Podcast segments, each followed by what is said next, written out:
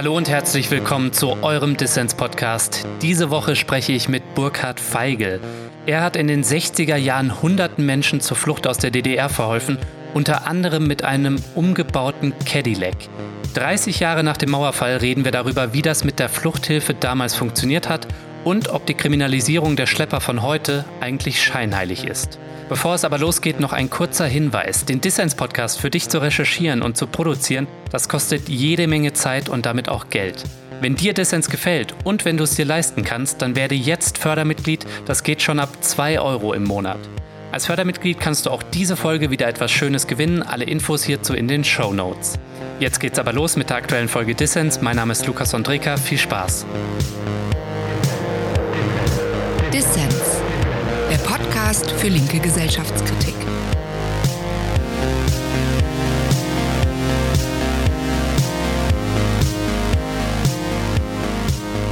Herr Feigl, schön, dass Sie beim Dissens-Podcast dabei sind. Ja, freue mich auch darüber. 30 Jahre ist der Mauerfall her. Herr Feigl, Sie haben als Fluchthelfer ganz aktiv am Fall der Mauer und am Zusammenbruch der DDR mitgewirkt. Lassen Sie jetzt dieses Jahr die Sektkorken knallen. Also zwei Gründe, warum ich das nicht tue. Das erste Mal, ich trinke sehr selten Alkohol. Okay. Extrem selten. Zweitens feiere ich überhaupt nicht im Prinzip gern weder Geburtstage noch Weihnachten oder sonst irgendwas. Also ich schaue immer, dass ich irgendwas mache, was mir Spaß macht. Aber feiern gehört also ganz sicher nicht unbedingt dazu. Mhm. Aber Sie waren einer der erfolgreichsten Fluchthelfer im damaligen Berlin. Nach dem Mauerbau 1961 haben Sie bis etwa 1970 650 DDR-BürgerInnen zur Freiheit verholfen. Warum wurden Sie eigentlich Fluchthelfer? Ja, das hat natürlich vor allem, muss man schon sagen, emotionale Gründe. Mhm. Ich bin groß geworden in einer Umgebung, in der ich sehr unfrei war, religiös unfrei, muss ich dazu sagen. Mhm. Nicht missbraucht in dem Sinn, wie heute darüber diskutiert wird, aber halt so im Sinne von eines Pietismus, wo es eben sehr strenge Regeln gibt, wo man dann eben äh, mit Schlägen einen kleinen Jungen erzieht, damit er zum richtigen Glauben kommt und so weiter. Also es war schon sehr unfrei. Mhm. Und ich habe als relativ kleiner Junge gemerkt, dass ich mich dagegen wehren kann, dass ich Chance, die Chance habe, mich auch da durchzusetzen, dass ich ausbrechen kann, zum Beispiel aus aus einem Gefängnis. Mhm. Sie sind ja in einem Pfarrershaus als Pfarrerssohn aufgewachsen, in einem, wie Sie schon sagten, sehr repressiven Haus. Und Sie würden da jetzt so eine Linie ziehen zwischen Ihrem Ausbruch aus diesem repressiven Elternhaus hin zu der Tatsache, dass dann der DDR-Staat ein Gefängnis für seine eigenen Bürger baut und äh, Sie irgendwie das Gefühl haben, Sie müssen da jetzt was tun. Weil Sie waren ja Student einfach in Westberlin, ne? Sie hätten ja auch einfach weiter studieren können. Ja, aber ich kann mich vor allem differenzieren gegen einen sehr guten Freund, der mir auch sehr vieles von drüben gesagt hat, der drüben gesessen hat, aus politischen Gründen, weil er Widerstand geleistet hat. Und, aber der sagte, ja, was machen wir für einen Blödsinn? Wir helfen den Menschen rüber, die studieren weiter, werden Professoren und wir sind immer noch Fluchthelfer. Und es hat mich nie berührt. Ich habe keine Sekunde daran gedacht, dass ich irgendwelche Zeit verliere. Ich habe im Endeffekt auch nicht mehr als ein halbes Jahr verloren. Ja, Medizin als naturwissenschaftliches Studium hat mir sehr gelegen. Ich konnte das so ein bisschen nicht mit links machen, aber doch mit halber Kraft machen. Insofern ähm, habe ich also wenig verloren, aber es war für mich nie ein Gedanke, dass ich irgendwas verlieren würde. Mhm. Ich habe das getan, was mir wichtig war und ich ziehe die Verbindung von damals, von meiner Kindheit zu heute ganz eindeutig, dass Freiheit mir so ein extrem wichtiges äh, Gut ist, das stand mit Sicherheit daher. Außerdem bin ich natürlich, das darf ich mal durch, durch sagen, natürlich ADHSler. Das heißt also, ich, ich bin immer in Bewegung geistig und, und nicht stillstehen. Gucke, äh, ja, richtig, genau. Und ich mache jedes Türchen auf, an dem ich vorbeikomme und so. Also das heißt, ich bin extrem neugierig und da kommen viele Dinge zusammen, die äh, mich dazu gebracht haben, neun Jahre lang Fluchthilfe zu machen. Das ist ja noch ein anderer Punkt. Mhm. Warum macht man das so lange und steigt nicht irgendwann aus und sagt, ja, jetzt muss ich mal an mich selbst denken oder so. Also das war für mich nie eine Überlegung, dass ich an mich selbst denken muss. Mhm. Herr Feigl, Sie haben neun Jahre lang Fluchthilfe betrieben, Menschen aus der DDR ähm, ja, zur Freiheit verholfen. Auf Fluchthilfe stand die Todesstrafe in der DDR und sie standen auch im Visier der Stasi, der Staatssicherheit. Es gab Pläne, sie richtig auszuschalten, zu liquidieren. Hatten Sie eigentlich niemals Angst? Ja, Angst im Sinne von extremer Vorsicht, ja. Aber ich muss trotzdem eine kleine Korrektur machen. Auf Fluchthilfe stand nicht Todesstrafe. Normalerweise standen da drei bis acht oder zehn Jahre. Harry Seidel hat lebenslänglich bekommen. Mhm. Ich sollte zum Tod verurteilt werden. Drei meiner Freunde und ich das, die hat die Stasi separat rausgenommen und wollte sie zum Tod verurteilen lassen, wenn man sie denn je hätte und vor Gericht stellen würde. Mhm. Aber es war natürlich entscheidend, dass sie mich nicht gekriegt haben. Sagen wir, das Ansinnen war jetzt nicht generell an, an Fluchthelfer gestellt, dass sie zum Tod verurteilt werden sollten, sondern es war an mich gestellt, was ich seit dem Frühjahr, seit dem mhm. Januar, konkret seit dem 5. Januar 1963 wusste, dass Hilde Benjamin, die damalige Justizministerin, zusammen mit ähm, Josef Streis, dem ähm, Generalstaatsanwalt, dieses Verdikt verhängt hätte, wenn wir den Feigl kriegen, dann muss er umgebracht werden. Ob das durch Schafott oder durch den Schuss in den Hinterkopf war, das war letztlich egal. Aber äh, es war also ausgesprochen mhm. und das wusste ich. Das habe ich durch irgendwelche Kanäle mitgekriegt, die mir selbst heute noch rätselhaft sind, wie ich das erfahren habe. Aber jedenfalls habe ich es erfahren. Trotzdem habe ich keine Angst gehabt in dem Sinn, dass ich gesagt habe, oh, ich muss aufhören. Meine Frau hat nachher Angst gehabt. Das war der Grund, warum ich aufgehört habe. 1969 ist unsere erste Tochter geboren und da hat meine Frau gesagt, weißt du, wenn Sie mich, also Sie oder unser Kind entführen wollen, wir haben doch keine Chance, lass uns rausgehen aus Berlin.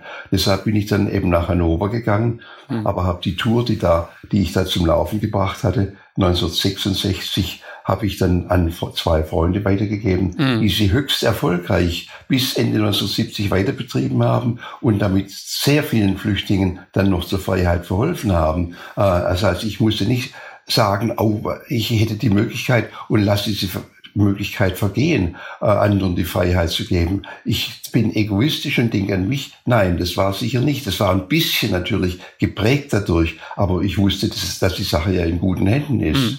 Lassen Sie uns noch mal kurz auf die Entführungsversuche zu sprechen kommen. Das äh, ist nämlich was, was irgendwie echt wirklich wie in so einem Agententhriller klingt. Sie haben ja. zwei Entführungsversuche durch die Stasi überstanden. Wie lief das eigentlich ab und wie sind Sie da rausgekommen? Also das eine Mal war ja in Berlin, einmal in Wien. Mhm. Ich habe beide Sachen noch sehr plastisch in Erinnerung, weil so, so was sich natürlich einprägt. Also ich kann die Berliner Geschichte erzählen. Ich war auf dem Weg mit dem Auto von einem Stützpunkt, an dem ich mich häufig aufgehalten habe, der aber der Stasi bekannt war und der beobachtet wurde. Hm. Dann habe ich plötzlich bemerkt, dass ein Auto mit vier Männern drin hinter mir herfährt. Ein schwarzes mhm. Auto, ich kann das den Typ nicht sagen. Und das, das war offensichtlich recht kräftig motorisiert, denn ich konnte dann machen, was ich wollte. Ich konnte an der Ampel einen Blitzstarter hinlegen oder konnte kurz nach der Ampel in eine Seitenstraße abbiegen. Das Auto blieb immer hinter mir. Und äh, dann bin ich, habe ich eine glückliche Idee gehabt, wie ich meinte. Ich bin zur Post und ich dachte, wenn ich in die Post reingehe, dann verlieren die mich. Mhm. Und bin dann auch auf den Postparkplatz gegangen, ein großer Parkplatz, ähm, und da waren die nicht mehr da. Dann bin ich in die Post gegangen und habe mich da drei Stunden aufgehalten, bis die Post geschlossen hat. Und als ich rauskam, standen die schon wieder da. Mhm. Das heißt, äh, da und dann habe ich meine nächste Chance genützt. Ich kannte mich, weil ich in Schlachtensee gewohnt habe, S-Bahnhof Mexikoplatz einigermaßen aus und ich wusste, dass da dreieckige Karrees sind ein Widerspruch in sich selbst, aber also das sind die, die Straßenverläufe sind da so, weil die S-Bahn eine Kurve macht, sind die, gibt's keine Karrees, also Vierecke äh, durch Straßen, sondern Dreiecke. Und da wusste ich, da hätte ich eine Chance, vor allem weil ich mich da auskenne und weiß, dass da selten ein Auto fährt, dass ich da relativ schnell durchrasen kann. Und da haben die mich verloren. Mhm. Und das Erstaunliche ist, es hat praktisch nie in kurzer Folge einen zweiten Versuch gegeben. Wenn ein Versuch misslungen ist, dann war das, saß das. Dann hat man vielleicht ein Vierteljahr oder ein Jahr später den nächsten Versuch gemacht, aber nicht am nächsten Tag, na, machen wir es nochmal. Nein, hat es nicht gegeben. Es gibt extrem wenige Fälle, die von der Stasi exakt aufgezeichnet wurden, weil Misserfolge hat die Stasi nicht gerne aufgeschrieben. Aber auch da ist es eindeutig, da wurde kein zweiter Versuch gestartet. Mhm. Und insofern, wenn ich eben, wenn ich einem Versuch entkommen bin, dann war die Sache zunächst mal bereinigt. Was klar ist, dass Sie als Fulltime-Fluchthelfer im Visier der Staatssicherheit waren. Ähm, Herr Feigl, nehmen Sie uns doch noch mal ein paar Jahre zurück in Ihre frühen Zwanziger, als Sie in West-Berlin Medizin studiert haben. Und dann wird 1961 die Mauer gebaut, was ja so die Initialzündung war für mhm. Ihre Motivation. Ich muss da jetzt was tun. Ja. Wie sind Sie von einem jungen Schwaben, der in West-Berlin gelandet ist. Wie sind Sie da zu einem Fulltime-Fluchthelfer geworden? Äh, das lag Ihnen ja nicht im Blut, sowas musste man ja auch irgendwie lernen. Also wie haben Sie das Einmaleins der Fluchthilfe gelernt? Ich hatte das Glück, in die sogenannte Girrmann-Gruppe zu kommen. Ein Studienkollege hat mich gefragt, machst du mit? Du hast doch einen westdeutschen Ausweis und kannst noch rüber nach Ostberlin. Hm. Die Westberliner durften ja seit dem 23. August 61 nicht mehr rüber nach Ostberlin, aber die Westdeutschen, du hast doch einen westdeutschen Ausweis und kannst noch rüber mhm. und kannst den Flüchtlingen die einen Pass bringen, kannst Informationen geben, wie sie flüchten sollen und so weiter. Und ich habe da sofort Ja gesagt und habe am selben Tag noch meinen ersten Flüchtling geholt. Das heißt also, da bin ich aber in die Girmann-Gruppe gekommen. Der, der Studienkollege war Mitglied der Girmann-Gruppe und da hat mir mehrere Vorteile. Also die drei Leiter der Girman-Gruppe waren alle exakt zehn Jahre älter als ich. Mhm. Ich bin Jahrgang 38, die waren alle Jahrgang 28, hatten drüben gesessen oder waren verhört worden und sind dann noch geflüchtet im letzten Moment. Das heißt, sie hatten total gute Erfahrungen. Sie wussten auch, wenn man klingelt, geht die Haustür nicht auf, sondern geht die Haustür durch eine Kette gesichert zehn Zentimeter auf mhm. oder die Wohnungstür. Und dann muss man das richtige Kennwort sagen. Ich bringe die sieben Gerbera für den Geburtstag der Großmutter. Und dann muss ich die richtige Antwort, muss ich die richtige Antwort kommen. Die hätte aber schon gestern Geburtstag. Also das heißt, es musste alles perfekt stimmen. Dann ist die Tür erst aufgegangen. Ja, das muss man einem, der natürlich in ganz anderen Verhältnissen aufwächst, muss man sowas dann schon sagen. Mhm. Oder dass ich immer auf der linken Straßenseite gehen soll und das natürlich auch gemacht habe und dass ich sehr, sehr rasch gehe, immer so rasch. Wenn ein anderer mich verfolgen will, muss er rennen. Ich sehe natürlich, wenn einer hinter mir herrennt mhm. oder auf der linken Straßenseite, damit ich sehe, wer in den Autos sitzt, die mir entgegenkommen, damit ich sofort reagieren kann, wenn ich jetzt falsche Pässe in der, in der Tasche habe und versuchen kann, die noch schnell zu entsorgen. Denn ein falscher Pass natürlich in der Tasche, das heißt erstmal schon einige Jahre Knast. Hm. Das habe ich mir alles gemerkt. Ich habe das nie gebraucht, aber ich habe es als Rüstzeug da gehabt. Was ich gebraucht habe, war, äh, und da kommt man mit der Zeit aber selbst drauf, ich habe mir verschiedene Lebensläufe zugelegt. Also wenn ich jetzt in der Situation verhaftet werde, dann kann ich das sagen. In einer anderen Situation kann ich das sagen. Was war da so ein alter Ego zum Beispiel? Ja, zum Beispiel, als ich ja dann konkret verhaftet wurde, bin ich davon ausgegangen, dass sie wissen, dass ich jeden Tag in Ostberlin war zu der Zeit. Es war äh, Weihnachten 61 und da hätten sie mich natürlich gefragt, ja, was machen Sie jeden Tag in Ostberlin? Dafür muss ich eine Ausrede finden. Mhm. Also habe ich eine Liebesgeschichte erfunden. Ja, ich habe eine Freundin kennengelernt und deshalb bin ich jeden Tag hier. Und wenn sie in der Vorlesung ist, sitze ich bei ihrem Zimmer. Und wenn ich mein Physikum hinter mir habe, überlege ich auch, in den sozialistischen Teil Berlins zu wechseln. Mhm. Und es hat wunderbar geklappt, sodass ich wusste, sie glaubt mir meine Geschichte und ich habe gewonnen. Haben Sie auch selbst Pässe gefälscht oder wie war das? Ich habe natürlich selbst Pässe gefälscht im großen Stil. Ich habe aber normalerweise keine Pässe rübergebracht. Das haben Ausländer gemacht, mhm. weil Ausländer sehr viel humaner behandelt wurden und auch sehr, sehr viel seltener leibesvisitiert wurden. Mhm. Das heißt, sie konnten natürlich, also ich habe einen syrischen Freund gehabt, den ich heute noch habe, der heute noch in Aleppo wohnt, den ich versucht habe, hier nach Deutschland zu kriegen, was mir nicht gelungen ist, mhm. weil das Innenministerium da immer blockiert hat. Aber ähm, weil sie meinen, er liegt in uns ewig auf der Tasche. Der ist natürlich auch nicht mehr, der ist auch über 80 natürlich. Mhm. Ähm, aber jedenfalls hat der mir immer die Pässe rübergebracht. Fast immer mein Freund Abdul. Wir haben ihn Abdul genannt, der heißt nicht so aber es war also sein, sein, sein Deckname. Und er hat mir die Pässe rübergebracht und dann musste ich halt den, den Flüchtlingen erklären, dass sie jetzt eben diese Identität anzunehmen haben, eines Schweden, eines Holländers, eines Schweizers, ähm, und dass sie ähm, jetzt eben, wie sie heißen und was sie sagen, wenn man sie fragt, warum haben sie einen schwedischen Pass, sprechen aber kein Wort Schwedisch. Aber Berlinern können sie ja ganz gut, wie wir gemerkt haben. Ja, was sagt man da? Da müssen sie eine Ausrede erfinden. Mhm. Also ich habe immer als Notnagel die Ausrede gehabt, dass sie so sagen könnten, seine Mutter ist Westberlinerin Sie hat einen Schweden geheiratet, ist mit ihm nach Schweden gezogen. Du bist in Schweden geboren, hast einen schwedischen Vater. Aber nach einem halben Jahr hat die Mutter sich von ihrem Mann getrennt und ist wieder nach West-Berlin zurückgegangen. Du natürlich auch. Deshalb kannst du kein Wort Schwedisch, aber hast eben alle Indizien eines Schweden. Ja, der DDR-Staat, der hat natürlich sein System der Abschottung auf ihre Aktionen angepasst. Sie haben sich dann im Laufe der Zeit immer wieder neue Methoden ausdenken müssen. Und zu ihrem Repertoire hat dann später auch der Umbau von Autos zu Fluchtfahrzeugen gehört. Am bekanntesten ist ein Cadillac, den sie umgebaut haben und mit dem sie drei Jahre lang Menschen hinter dem Armaturenbrett über die Grenze geschmuggelt haben. Wie und warum sind Sie auf diese Idee gekommen? Also es hat schon von Anfang an alle möglichen Umbauten in Autos gegeben. Ich würde sagen, 95 Prozent mhm. hatten wir darauf bestanden, dass man zwischen Kofferraum und Rücksitz einen Hohlraum geschaffen hat. Das heißt, den Kofferraum ein bisschen kleiner gemacht, mhm. Rücksitz ausgehöhlt und so.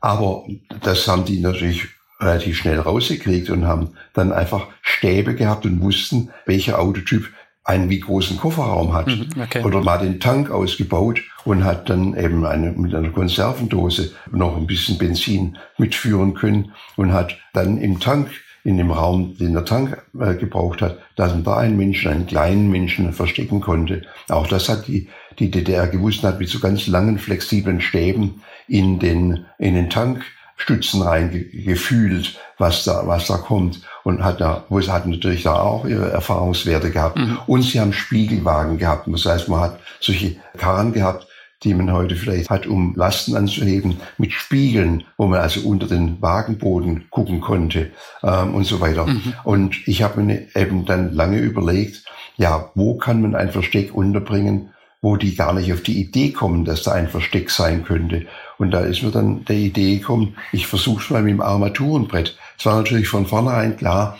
das musste ein Ami-Schlitten sein. Ähm, das kann kein deutsches Auto sein. Da, da passt gerade eine Katze rein oder vielleicht, wenn man das entsprechend aushöhlen würde. Aber ein Mensch, ein ausgewachsener Mensch, da muss man dann schon andere Fahrzeuge haben. Und ich bin dann mit einem Automechaniker mhm. vier Tage im Ruhrgebiet über solche Plätze gegangen und es war eiskalt, es war eine fürchterliche Tour, haben wir nach einem Auto geguckt, in dem das Armaturenbrett so groß ist, bis wir dann eben am vierten Tag tatsächlich diesen Cadillac gefunden haben.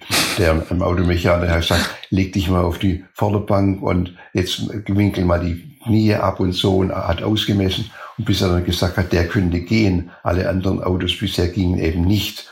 Also wenn, wenn man das sich anguckt, das Armaturenbrett wirkt in diesem Riesenauto wirkt zierlich. Das wirkt so zierlich, da denkt man überhaupt nicht dran. Mhm. Und natürlich haben wir das Röhrenradio, was 60 Zentimeter lang war, haben wir ersetzt durch ein Transistorenradio, was kaum Platz in Anspruch genommen hat, was auch nur einen Sender fest eingestellt hatte. Oder das, oder das Handschuhfach haben wir nach unten geführt, die Klappe aufgelassen und ein paar zerknüllte Tempotaschentücher draufgelegt. Mhm. Wir haben dann schon so ein paar Tricks noch gemacht, so dass eben ja, ich war, war damals 1,87 groß. Ich habe da reingepasst. Das heißt, man hat der Kopf lag über der Längssäule und die Unterschenkel waren abgewinkelt dann im Radkasten. Das war Hohlraum und da konnte man einfach die Unterschenkel reinhängen. Mhm. Aber das größere Problem war, wir mussten das Versteck ja so absichern, dass der Flüchtling auch noch rauskommt, wenn da ein Verkehrsunfall passiert. Wir mussten also wie ein Panzerschrank mussten wir das Versteck absichern. Äh, und dann auch noch mit einer elektrischen Verriegelung mit drei Stahlbolzen. Das heißt also, wenn man dann mit Stemmeisen gekommen ist, hat man null Chance gehabt. Null. Nicht ein bisschen, sondern null. Okay. Also dann tatsächlich aufgedeckt wurde nach einem dicken, dicken, dicken Hinweis der Stasi, der DDR an die Stasi der Tschechoslowakei. Da ist was. Dann haben die das Wagen hochgenommen und sind mit dem Schweißbrenner angerückt. Und da hat der Fluchthelfer aufgegeben, weil man kann natürlich nicht zulassen, dass sie da mhm. an, einem, an, an einem Flüchtling oder was ja. rumschweißen. Und dann hat er, hat er gesagt, so oder so. Und die sind dann, ja, also der Flüchtling und der Fahrer sind dann verhaftet worden. Aber vor dieser Aktion und vor diesem Stasi-Hinweis, ähm, die hatten doch bestimmt auch irgendwie Hunde an diesen Grenzübergängen. Haben die das nicht gerochen, dass da jemand irgendwie drin liegt? Also ganz konkret war das so, dass damals die Tschechoslowakei hat damals ja auch zwei Grenzübergänge nach Westdeutschland drüber gehabt. Und ähm, da habe ich im Westen gewartet auf das Auto und es ist nicht gekommen, nicht gekommen. Die haben eine Stunde lang über so einer Untersuchungsgrube gestanden. Also nicht eine Hebebühne, sondern also so eine, wie sagt man da, eine Reparaturgrube. Und die haben die mit Hunden untersucht und alles. Aber die Hunde haben den Flüchtling nicht gerochen, weil das Versteck so nahe am Motor war. Und die Autos waren nicht so sauber wie heute. Mhm. Der Motor war immer voller Öl und voller Benzin und alles Mögliche. Das heißt, das Benzin und das Öl haben so stark gerochen, dass sie eben den Flüchtling nicht gerochen haben. Da, da sind sie wirklich mit Hunden durchgegangen. Also das heißt, das war einfach auch Glück, denn ich habe natürlich an sowas habe ich jetzt nicht gedacht bei der Planung, mhm. aber es war eben dann Glück, dass das Versteck erstens sehr, sehr sicher war, also von der, von der Bauweise her, und zweitens so nahe am Motor lag mhm. und deshalb von den Hunden auch nicht entdeckt werden konnte. Das heißt, nach einer Stunde mussten die Grenzer aufgeben und haben sich entschuldigt bei den, bei dem, das war ein Ehepaar, was damals gefahren ist, Ehepaar mit Hund, ähm, und äh, haben sich entschuldigt und die sind dann mit schlotternden Knien in, rübergefahren. Äh, die Flüchtlingsfrau ist quietschfidel aus dem Versteck nachher gestiegen. Ich habe das gar nicht verstanden, aber sie war der Meinung, ja, alle Kontrollen sind so scharf. Das ist also jetzt nicht was Besonderes, sondern alle Kontrollen sind so. Mhm. Sie wusste, sie darf eine Stunde lang nicht laut atmen, sich nicht räuspern, nicht sich bewegen. Das war völlig klar. Das muss man natürlich auch mal durchhalten. Aber die, die hat es durchgehalten und hat angenommen, die Kontrolle ist bei jedem Flüchtling so und hat sich deshalb war überhaupt nicht beunruhigt. Dass wir beunruhigt waren, hat sie wiederum nicht verstanden. Aber das war eine etwas dralle Flüchtlingsfrau, die war so glücklich und hat rumgetanzt und war froh, als sie im Westen war und hat gar nicht geahnt, welchen Ritt über den Boden sie damals gemacht hat.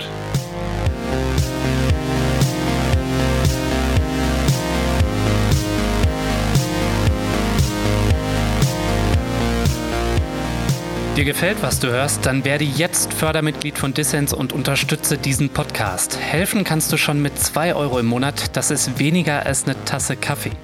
Alle Infos hierzu gibt es auf der Internetseite dissenspodcast.de, der Link auch in den Show Notes. Als Fördermitglied sorgst du nicht nur dafür, dass Dissens dauerhaft gute Ideen für alle senden kann, nein, du nimmst unter anderem auch automatisch an Verlosungen teil. Diese Folge verlosen wir das Buch Wege durch die Mauer von Burkhard Feigl. Mach also mit bei Dissens, du kannst 30 Tage kostenlos reinschnuppern.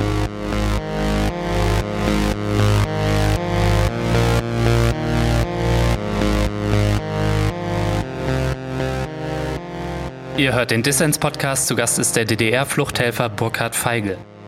Herr Feigl, Sie waren und sind Idealist. Sie haben mal gesagt, Freiheit ist Ihnen wichtiger als Essen und Trinken. Aber auch Sie mussten ja von irgendetwas leben in der Zeit, in der Sie da so aktiv Fluchthilfe betrieben haben. Und noch dazu kam ja, dass Sie auch teure Umbauten machen mussten, wie jetzt zum Beispiel bei dem Cadillac.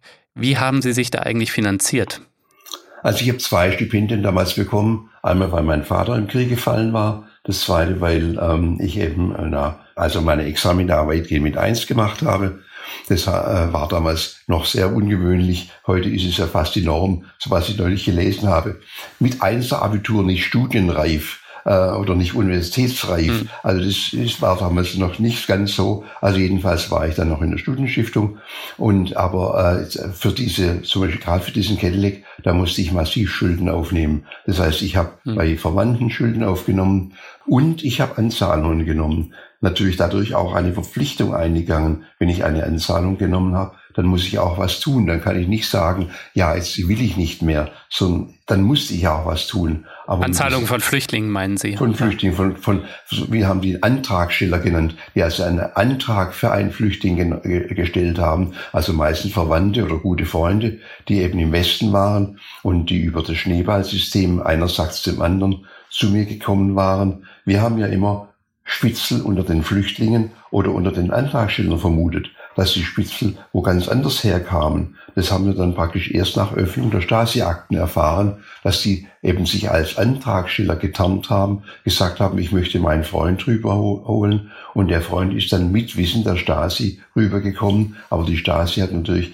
die ganzen Akteure und die Tour und alles ge gewusst. Hm. Das heißt, so ist es der Stasi gelungen, nicht bei mir zum Glück, sondern bei meinen Freunden, zwei Spitzel äh, unterzubringen, die aus, aus direkt aus der Zentrale berichten konnten. Mhm. Und dadurch sind eben auch bei denen unheimlich viel Dinge schiefgegangen. Bei mir zum Glück nicht. Deshalb in meinen Stasi-Akten steht immer nur drin, Feigl soll das und das gemacht haben oder hat das und das vor, aber sie hatten keine konkreten Erfahrungen. Konkrete Erfahrungen konnten sie ja nur über Spitzel oder über hm. misslungene äh, Geschichten äh, kriegen. Und das war bei mir nicht der Fall. Insofern habe ich da einfach Glück gehabt, dass mir es ist auch sicher Vorsicht, aber eben auch eine Portion Glück, ja. dass mir eben nichts mehr passiert ist und dass ich da also von mir auch gar nicht mehr diese letzte, diese, wie wir Franzosentour nennen, diese letzte Tour, die ich dann an die Freunde weitergegeben habe, dass die da alles Mögliche fantasiert haben, aber nichts Konkretes gewusst haben. Ja. Aber bei dieser Cadillac-Tour, wie viel Geld hat das denn dann einen Flüchtling gekostet, ähm, diese Tour zu machen? Also wir hatten damals, würde ich sagen, halbwegs humane Preise, 6.000 bis 8.000 Mark. Damals mhm. war auch die, die Mark ja da, äh, was aber tatsächlich eben auch realistisch war. Allein der Umbau des Cadillacs mit äh, Überholung des Motors und alles mögliche, neues Getriebe, hat mich damals 50.000 Mark gekostet und die mussten ja irgendwo herkommen. Hm. Äh, ich habe damals auch exakt 50.000 Mark Schulden gehabt. Äh, nicht jetzt nur des Umbaus des Cadillacs wegen, sondern insgesamt.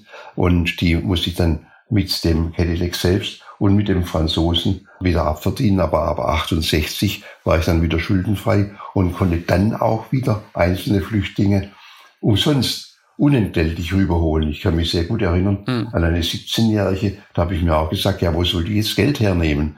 Aber das durfte natürlich nie publik werden, weil natürlich die anderen sonst sich beschwert hatten, warum bezahlen wir mehr und bezahlen für die mit. Also das, das äh, haben wir dann halt stillschweigend so gemacht. Also von den vielen ähm, äh, auch wenn sie dann eben Ärzte oder Ingenieure waren und wir wussten, die verdienen gut, haben wir dann eben ein bisschen mehr verlangt und von anderen ein bisschen weniger oder gar nichts. Äh, das konnte man dann, da waren wir dann also ab 68 wieder relativ frei, während ich vorher eben einfach Geld verlangen musste, um äh, neben den Kosten, die ich hatte, eben auch meine Schulden langsam wieder zurückzuzahlen. Sie wurden ja mal sogar von der Person, der Sie zur Flucht verholfen haben, verklagt weil sie eben für die Flucht Geld genommen haben. Es ging dann vor den Bundesgerichtshof, der hat ihnen 1977 Recht gegeben. Wie kam das eigentlich und warum? Ja, es war natürlich für die Flüchtlinge schon auch hart, wenn sie hierher kamen und erstmal Geld verdienen mussten. Es war eine tolle Schule des Lebens, denn ich kann mich an keinen einzigen erinnern, den ich geholt hätte, der nicht im Westen Karriere gemacht hätte. Die mussten Karriere machen, einfach schon mal, um von ihren Schulden runterzukommen. Es wäre natürlich sehr viel einfacher gewesen, wenn, wie es einmal passiert ist, mich ein Pärchen angezeigt hat, ich hätte sie erpresst zur Unterschrift unter den Schuldschein, was völliger Quatsch war. Aber das hat sich dann auch herausgestellt, dass die wirklich nur gelogen haben, des eigenen Vorteils wegen. Der Richter hat es dann sehr durchschaut und hat es sehr schnell dann korrigiert. Aber ähm, es war natürlich schon verlockend, dass man eben die Schulden nicht bezahlen muss. Insofern hat es immer wieder Versuche gegeben, die Fluchthilfe als äh, unseriös darzustellen und dadurch die ganzen Verträge, die da geschlossen wurden, einen Schuldschein zu unterschreiben, vorher einen Vertrag mit den Antragstellern, dass ich mich verpflichte, das zu tun und sie sich verpflichten, das und das zu bezahlen, dass das alles unwirksam sei. Aber da haben eben dann die Gerichte in der Bundesrepublik eben ganz anders geurteilt und haben gesagt, nein, das ist ein reiner, ich mhm. kenne mich dazu wenig aus im Fachjargon, aber einfach ein Erbringungsvertrag, da wird eine Leistung gefordert und eine Leistung angeboten oder wie auch immer. Also jedenfalls wurden diese Verträge alle als rechtens betrachtet. Mhm. Wie gesagt, ich habe vielen Menschen auch später, wenn ich gesehen habe, aha, wir kommen mit unserem Geld gut hin, habe ich dann später die Schulden erlassen, was natürlich auch wieder ungerecht war. Denn die, die sich bemüht haben, möglichst schnell abzubezahlen, die sind natürlich dann im Nachteil gewesen, während die späteren dann eben das Glück hatten, von ihren Schulden von alleine runterzukommen. Aber äh, solche Ungerechtigkeiten hat es einfach gegeben. Äh, da haben wir nicht drüber geredet, sondern es ist einfach dann gelaufen. Mhm. Aber, aber ich habe definitiv sicher rund der Hälfte der Flüchtlinge, die mit dem Franzosen gekommen sind, einen Großteil der Schulden erlassen oder äh, sie von vornherein gar nicht zu einem Unterschrift unter einen Schuldschein gedrängt. Heute, Herr Feigl, im Rückblick werden Sie für Ihre Fluchthelfertätigkeit bzw. Schleusertätigkeit als Held gefeiert. Sie haben 2012 für Ihre Arbeit das Bundesverdienstkreuz erhalten. Gleichzeitig erleben wir, dass Menschen, die aus moralischer Überzeugung oder auch wegen Geld oder beidem, manchmal ist das ja auch eine Grauzone, anderen zur Flucht nach Europa verhelfen, die werden gleichzeitig heute als Verbrecher behandelt und verfolgt auch so. Wie blicken Sie auf diese Diskrepanz oder wie beobachten Sie diese Situation in der Gegenwart? Erlauben Sie mir eine kleine Korrektur. Wir waren Fluchthelfer. Schleuser war ein Ausdruck, den die Stasi benutzt hat mhm. oder der Osten benutzt hat. Also Schleuser hat ja negativen Klang mhm. und ist auch sicher zu Recht der negative Klang. Wir waren für unsere Begriffe Fluchthelfer. Wir haben anderen Leuten geholfen bei der Flucht mhm. und war nicht Schleuser. Aber okay, ich muss mal das grundsätzlich aufdröseln. Was wir gemeinsam haben, die heutigen Schlepper und Schleuser und die Fluchthelfer von damals, ist, dass wir Menschen über eine Grenze gebracht haben, was nicht erlaubt war. Aber der große Unterschied ist schon, zum Beispiel schon, dass wir Menschen aus einem Land herausgeholt haben, wo sie nicht raus durften. Mhm. Und die Schleuser heute Menschen in ein Land hineinbringen, wo sie nicht hinein dürfen. Schon mal ein großer Unterschied. Der zweite Unterschied ist, dass wir uns vom Verlassen der Wohnung, bis die Leute im Westen waren, gekümmert haben. Wir waren ständig dabei. Heute gliedert sich das ja auf in ganz viele Etappen. Und die Schleuser haben überhaupt kein Interesse an, den, an ihren Flüchtlingen. Die lassen die notfalls im Mittelmeer ertrinken. Das interessiert hm. sie überhaupt Gebe ich Ihnen recht, ja. Das war bei uns da total anders. Es war eine total andere Situation. Äh, wenn man, ich kann da noch einige Beispiele mehr bringen.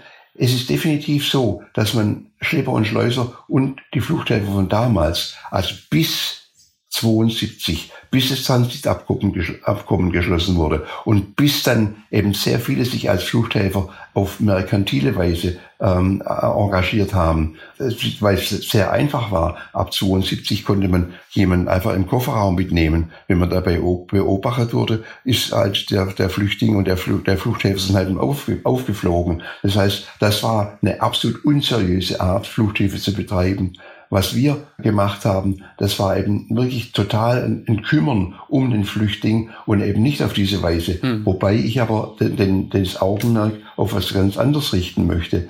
Geld zu nehmen war mit Sicherheit nicht das Kriterium, um gute und schlechte Fluchthilfe zu differenzieren. Mhm. Geld nehmen auch Ärzte und Rechtsanwälte, mhm, ja. die anderen Menschen helfen. Das kann man sicher nicht als Kriterium machen, sondern der Erfolg ist das Kriterium. Wenn ein Idealist seine Leute hochgehen lässt oder im Mittelmeer ertrinken lässt, dann muss man ihm das Handwerk legen, auch wenn er Idealist mhm. ist. Wenn ein, ein, ein Profi Leute rüberbringt und dafür Geld nimmt, aber er bringt es sicher ans Ziel, dann kann man ihn nicht anklagen. Hm. Das heißt, die, diese Anklage gegen alle Fluchthelfer, alle gegen alle Schlepper und Schleuser ist mit Sicherheit falsch. Hm. Da müsste man einmal auch differenzieren. Nicht, ob er Geld genommen hat, sondern ob er seinen Zweck erreicht hat, ob die Leute tatsächlich dorthin gekommen sind, wo sie hin wollten. Hm. Und wenn, dann kann man ihn nicht kriminalisieren, sondern muss überlegen, ja, äh, kann man ihm vielleicht sogar helfen, andere Wege zu finden, die sicherer sind oder sonst irgendwas. Hm. Denn, sagen wir, diesem Terror des Herkunftslandes zu entkommen, das steht für mich allemal höher als jedes Grenzgesetz. Mhm. Wenn man aus, aus einem Gebiet wie Syrien rauskommt, gibt es keine Alternative. Da muss man jemand helfen. Mhm. Da kann man nicht sagen,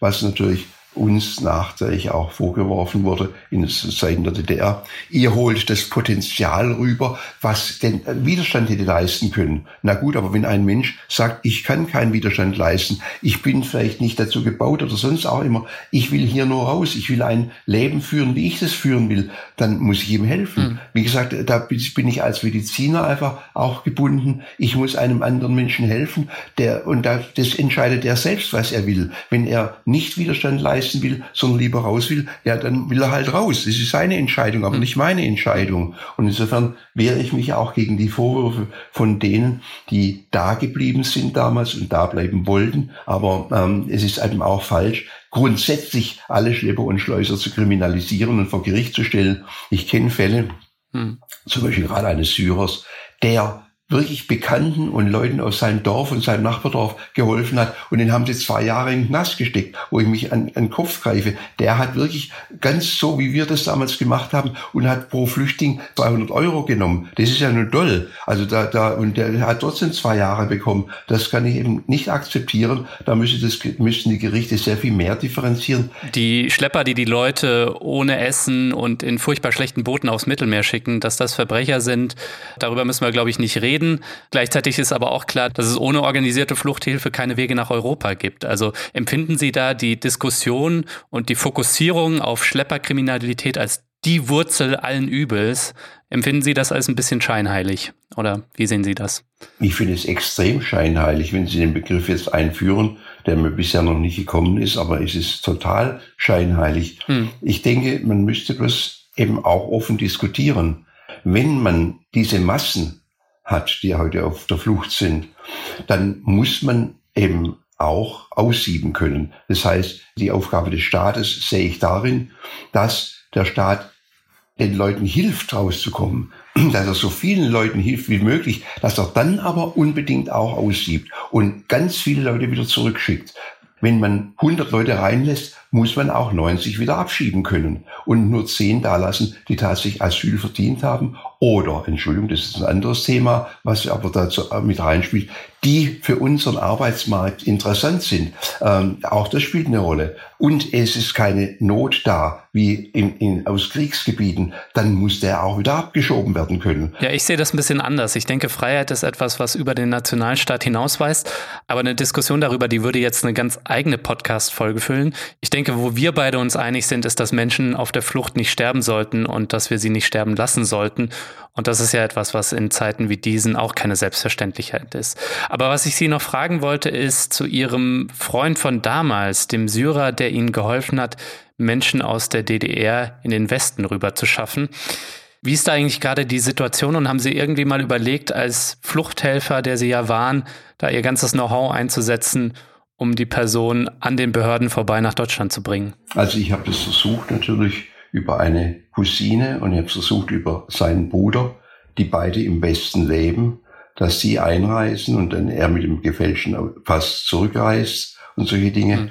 Das haben die beide abgelehnt, die wollten das nicht. Und äh, ich selbst habe versucht, mit, ich war, ich glaube ich, drei Jahre lang mit Bundestagsabgeordneten und das Auswärtige Amt war voll auf meiner Seite, aber die, das Innenministerium hat immer geblockt und hat es verhindert, dass er herkommt, obwohl er ja sowohl in der DDR vier Jahre im Knast saß und deshalb ja heute auch eine, wie man es fälschlicherweise nennt, eine Opferrente bekommt, also was Syrien betrifft. Und was die Geheimdienste betrifft, kennt er sich sehr gut aus und könnte trotz seines Alters hier sicher als Berater noch fungieren und wäre nicht nutzlos. Aber das hat alles nichts genützt. Jedenfalls wurde er immer abgelehnt.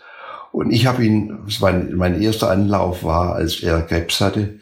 Er scheint diesen Krebs jetzt wieder zu haben. Aber äh, wir haben es alles versucht über die Türkei, über äh, Geldüberweisungen, über Komitees, die Geld für ihn gesammelt haben, über Bundestagsabgeordnete und so. Das hat alles nichts genützt. Mhm. Ich krieg ihn nicht hierher. Äh, da spielt das Alter eine Rolle, spielt auch eine, eine Rolle, dass er ja nicht, nicht öffentlich widerständig wäre. Er hat im Geheimen sehr viel Widerstand geleistet gegen das Assad-Regime, aber eben nicht öffentlich, sonst würde er gar nicht mehr leben. Ähm, aber äh, das war dem Innenministerium, Innenministerium alles zu wenig. Jedenfalls ist mir es nicht gelungen, ihn herzuholen. Und obwohl ich fürchte, dass sein Kehlkopfkrebs jetzt wiedergekehrt ist. Ja, ich drücke auf jeden Fall die Daumen für Sie und Ihren Freund. Herr Feigl, was ich Sie noch fragen wollte, Sie sind ja heute 81 Jahre alt. Damals, als Sie mit der Fluchthilfe begonnen haben, da waren Sie Anfang 20. Wenn Sie im Jahr 2019 nochmal so jung wären, würden wir Sie dann als Seenotretter im Mittelmeer erleben?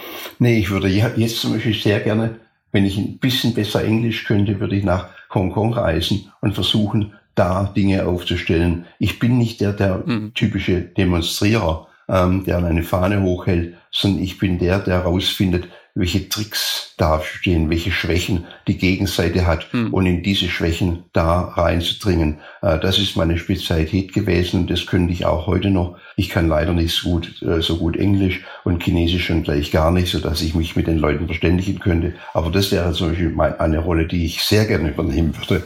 Hm. Ja, und den Staat heute auszudrücken, das ist zweifelsohne schwieriger, als es das damals war, ne? bei all den Überwachungsmethoden, die vor allem der autoritäre chinesische Staat hat. Ja, absolut klar. Äh, aber, aber trotzdem denke ich, dass man als ja, selbstständiger Intellektueller immer noch schneller ist als die.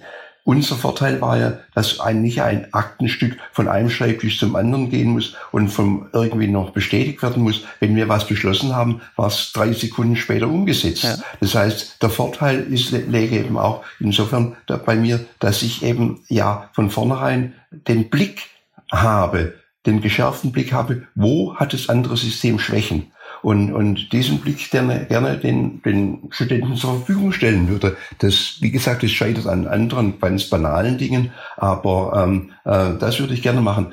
Ob ich im Mittelmeer kreuzen würde, ich weiß nicht, ob ich, ähm, wenn ich Mühe habe, vom Boden hochzukommen, ich kann halt nicht mehr auf den Boden einfach runter, weil ich zwei operierte Kniegelenke habe. Deswegen so. sagte ich auch als Anfang 20-Jähriger, also ich war einfach so fasziniert davon, wie Sie als junger Mensch damals irgendwie Dinge angepackt haben. Ja. Und ich mich gefragt habe, was würde Burkhard Feigl heute tun? Würde der zum Beispiel als Mediziner auf so einem Seenotrettungsschiff sein und Erste Hilfe leisten für Menschen, die in Seenot sind? Das wäre auch sicher eine Rolle, die ich sehr gerne ausfüllen würde, ähm, die ich, wie gesagt, aus gesundheitlichen Gründen nicht mehr kann. Ich habe mich, als ich äh, meine Praxis an meinen Sohn übergeben habe, habe ich mich ja auch bei äh, Ärzte ohne Grenzen beworben, aber die wollten okay. mich das Alterswegen nicht mehr nehmen. Und äh, das wäre natürlich sicher auch so, aber das, da haben Sie völlig recht. Vor allem, weil ich nicht seekrank werde. Das ist schon mal eine gute Voraussetzung vielleicht. Aber das wäre tatsächlich eine Rolle, die ich sehr gerne übernehmen würde die aber natürlich an anderen Dingen nicht scheitert. Nicht seekrank zu werden, das ist eine gute Voraussetzung. Äh, ich hatte damit ja. ein bisschen zu kämpfen. Es ging dann, nachdem ich Medikamente bekommen habe. Und also ich war berichterstattend dort, also gar nicht groß als Helfer, sondern berichterstattend. Mhm. Herr Feigl, zum Ausblick. Was wünschen Sie sich von jungen Menschen, die jetzt in dem Alter sind oder so drumherum, in dem Sie damals waren? Es ist schwierig, äh, weil ich mich in viele Situationen der heutigen Menschen gar nicht so gut reinversetzen kann. Hm. Wir hatten damals ähm, ja Not auf allen Ebenen und die heute haben heute alles können reisen, wohin sie wollen. Also ich habe oft Verständigungsschwierigkeiten hm. mit den äh, mit den jungen Menschen. Ich denke aber, ist, man muss vielleicht anders auch fragen. Es muss einen ja emotional berühren, was man da macht. Und ähm, ich habe mal einen jungen Mann, der auch gefragt hat, wie, was er mit seinem Leben anfangen soll, gesagt. Also es gibt in jedem Leben immer wieder Passagen, die, an die man vorbeigeht, durch die man hindurchgeht, in denen sich eine Möglichkeit auftut, da was zu machen, da zu helfen oder sich auch für längere Zeit, Jahre, Jahrzehnte einzubringen und mit seiner Kraft da was vorwärts zu treiben.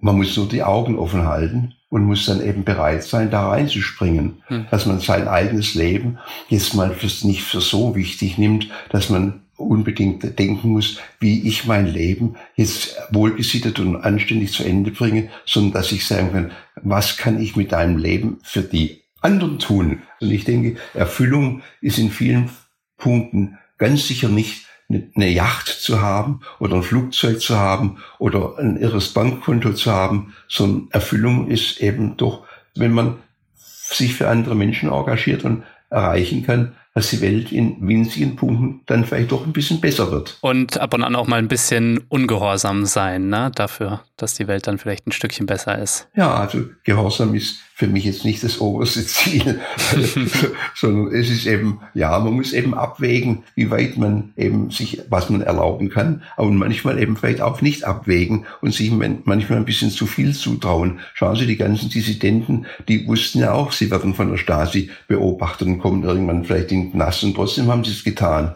weil in manchen Situationen muss man dann einfach was tun und kann nicht sagen, na, das überlasse ich anderen oder ich suche mir eine Nische, in der ich dann überleben kann, sondern ich versuche jetzt da wirklich was zu machen. Auch die Kühnberg ist ja nun toll, wenn sie dann auch noch so emotional ähm, ausbricht und sagt, jetzt tu doch endlich was. Hm. Und dann, auch wenn wir nur, nur zwei Prozent des CO2-Ausstoßes äh, Ausstoßes in der Welt verursachen, dann kann man trotzdem sagen, wir haben aber, zeigen ein Beispiel, ja. wie, wie es sein könnte. Und da könnte man in vielen Punkten, könnte man eben eine ehrlichere Politik machen und könnte eben äh, dadurch auch sicher viele von jungen Menschen, die eben idealistischer denken und nicht nur daran denken, wie sie noch mehr verdienen, ähm, könnte man sicher auf die Seite ziehen und könnte sie auch für die Politikverdrossenheit wieder ein bisschen zurückdrängen.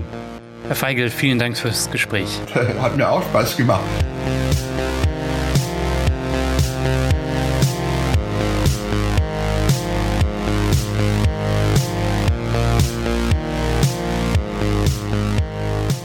Das war der Dissens-Podcast für diese Woche. Schön, dass ihr eingeschaltet habt. Zu Gast war Burkhard Feigl. Er hat in den 60er Jahren hunderten Menschen zur Flucht aus der DDR verholfen.